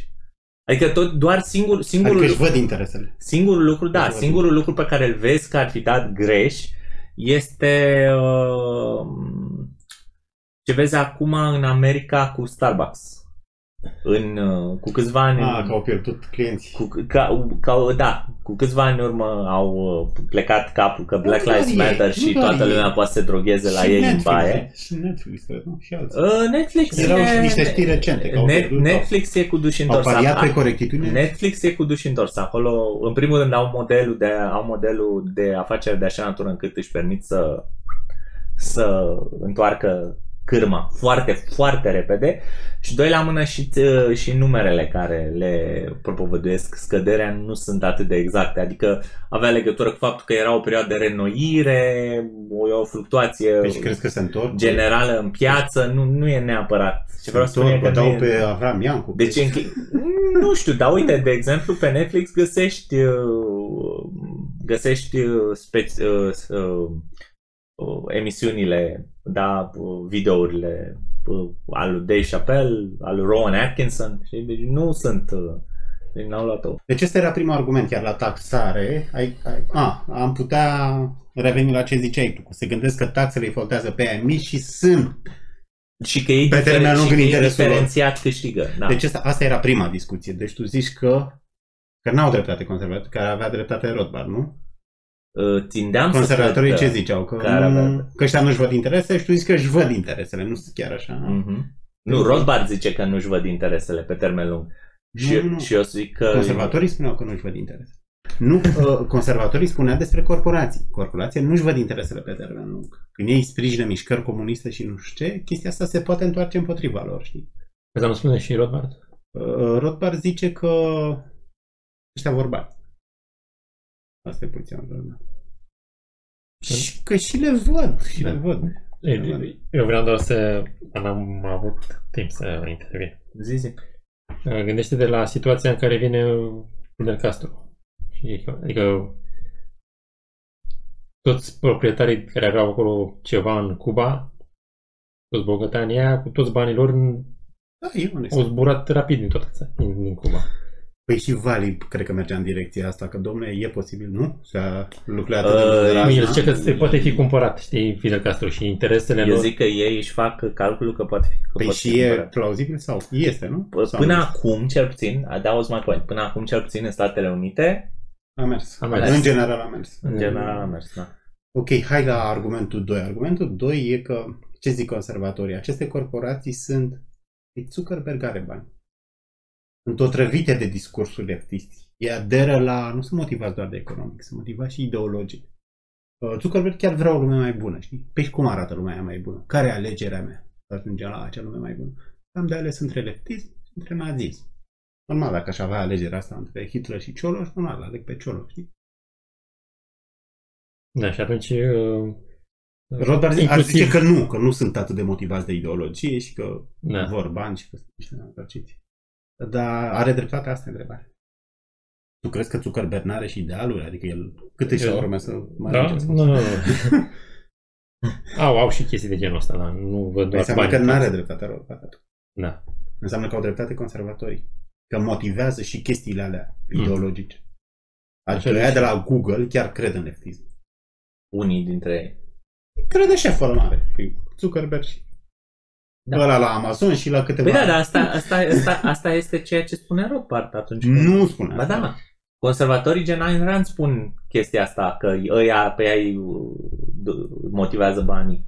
Ei sunt uh, constructorii lumii Rothbard capitaliste. zice asta. Rothbard. Nu! Uite-te la... Păi acolo, asta, nu? ok, dar Deci ce ziceau ne, conservatorii? ne întoarcem e că la, le-au întoarcem la otrăvit, carte. le-au otrăvit sufletul cu leftism. Adică ei sunt motivați și ideologic. Asta zic conservatorii. Eu zic că perspectiva conservatoare e corect. Rothbard zice, nu, sunt niște nenorociți care vor bani și au de câștigat cu statul și n-au ei treabă cu...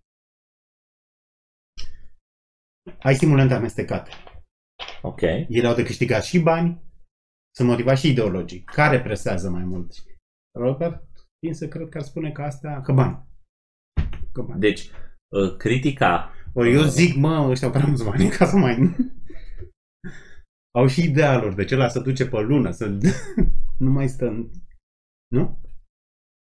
Adică Da, așa e. Critica uh, conservat.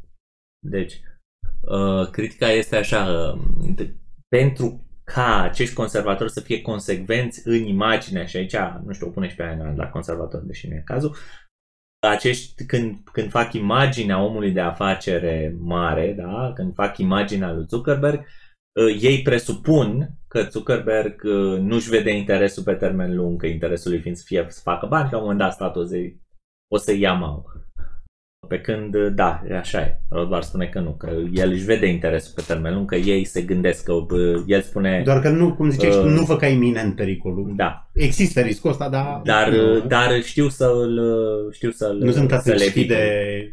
El spune, mi se pare că face referire la... Nu este exagerat să afirmăm că Nelson Rockefeller este călăuzit în mult, călăuzit în mult mai mare măsură de interesul propriu decât de un altruist cu capul în nori. Se admite în general, chiar și de către socialiști, că rețeaua vastă de agenții guvernamentale cu atribuții de reglementare este folosită pentru cartelizarea fiecare industrie în numele marilor reforme și pe cheltuiala publică. Da. Deci... Păi și al doilea argument ăla cu otrăvirea sufletului, că e tot acolo.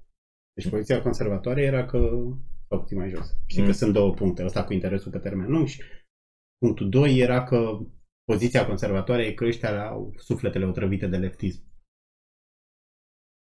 Păi tind să cred că e e adevărat în multe cazuri. Deci ei chiar sunt stângiști. Zuckerberg, toți ăștia. Hollywood sunt pe bune stângiști. Posibil. De nu mai găsesc Nu e doar de... Păi era okay. punctul 1 și punctul 2. La... A, că au fost atât... spălați pe creier de intelectuali da, de stânga da, care da, le-au trăvit da. sufletele cu vinovăție și cu un altruism da. eronat. Asta, asta. Da, asta ar fi în, în ideea, da, asta nu e neapărat adică neadevărat, zice știi? că astea adică, sunt, ar fi o mască și, pentru și, niște interese de bani, știi? Ori eu trebuie să cred că nu. Trebuie să cred că ăștia au și vise, au idealuri, știi? Zuckerberg vrea o lume mai bună, chiar dacă lumea e leptistă. Da. Nu cred. Ei, tot, tot, nu, tocmai, tocmai asta e ideea. Ori e o mască ca să zice Roda, și atunci pe el interesează Roda zice că e o mască și ei vor doar Conservatorii zic că chiar e o trăvit sufletul, în sensul că ea chiar crede. Eu, da. Și eu tind să cred că e, e mai degrabă o, o adunătură. Adică e un, un pic din, păi da, care un pic mai din A și un pic din B. Care e cea mai puternic? Se pune acum problema să știi ce e în sufletul omului. Păi da. De ce? Nu putem să știm. Da, e probabil să conteze foarte mult partea de ideologie, știi? Cum să nu E posibil. Cum să... Și mai ales că au și bande, deci se spală pe... Ok. Asta e. Asta a fost? Ne revedem, trecem la... Asta a fost... Uh... Adio, Rothbard. Adio, dar rămân cu tine, vorba. Asta a fost... Ok, ca să încheiem uh, mai... Uh, o să mai facem chestii ca mai, uh, O să ne mai întoarcem la el, dar ultima, ultimul lucru, mai arătăm o dată cartea pentru o nouă libertate, manifestul libertarian, scos de Institutul Ludwig von Mises România. Ea poate fi cumpărat și online. O să găsiți un uh, link la carte în, uh, în descrierea videoului. Aș putea spune ca o concluzie că... Nu ți-a plăcut.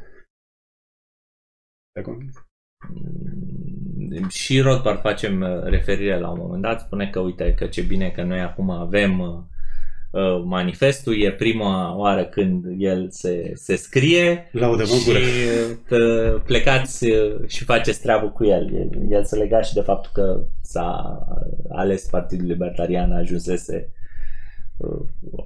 al treilea partid din America. Mă rog, am spus nu e mare lucru, dar a strâns în 2016 mai multe voturi decât PSD-ul, de exemplu. Ea spune că, uite, și uh, tributar și discuțiilor și dezbaterilor pe care le-am avut pe parcursul dezbaterii acestei cărți, că există uh, poate un ideal libertarian și că fiecare din uh, dintre noi în, în viața de zi cu zi, inclusiv oameni care nu sunt aici, problema se pune cât de consecvent ești în ale, în ale, în, în ale libertarianismului. Da? Adică ești un libertarian mai mult sau mai puțin consecvent. Lucrezi la stat sau nu lucrezi la stat. Păi da, lucratul la Sau... stat. Faci treabă cu... Faci Lucratul la contractul cu stat statul. nu e în mod necesar, nu țin ca și disciplină. Mm, Depinde. Răspunsul Poți- sta, mă rog, sta. Păi, consecvent. Consecvent, ești unealta agres- a agresorului. nu, că n-ai inițiat tu. Nu contează, ești Agresiv. unealtă. Dacă ești profesor în ASEL, n-ai inițiat tu ASEL. Tu doar te adaptezi unei, chiar și dacă implementezi fonduri europene. Tu doar te adaptezi unor chestii. Poți avea cel mult un argument utilitarist în sensul că te neutralizează, știi? Mm, Dacă ai intrat la Sau Pepsi, așa. nu o să mai abolești Pepsi. Așa. Ăsta e colții. Asta e ideea. Deci dacă o să lovești statul, o să-l lovești în privat. Deci până nu crește o mișcare în privat, nu o să... Sau... O să te juci, o să ne jucăm, știi? O să Sau, avem de impresia exemplu, că... ești uh, libertarian, uh, ții dreptul de proprietate și principiul non-agresiunii, da, se naște o pandemie și dintr-o dată ești, uh, ești de acord cu tot ce spune guvernul să, Te gândești la... să se... Poți rămâne și așa libertarian, știi? Ok. Acestea fiind uh, spuse, nu? Eu am fost Valentin Berceanu pentru Costel Savarache, Gabi Munteanu și Alex Chiria, care nu este aici, e în vacanță. Vă mulțumim pentru atenție și vă urăm libertate cât mai bună decât toate.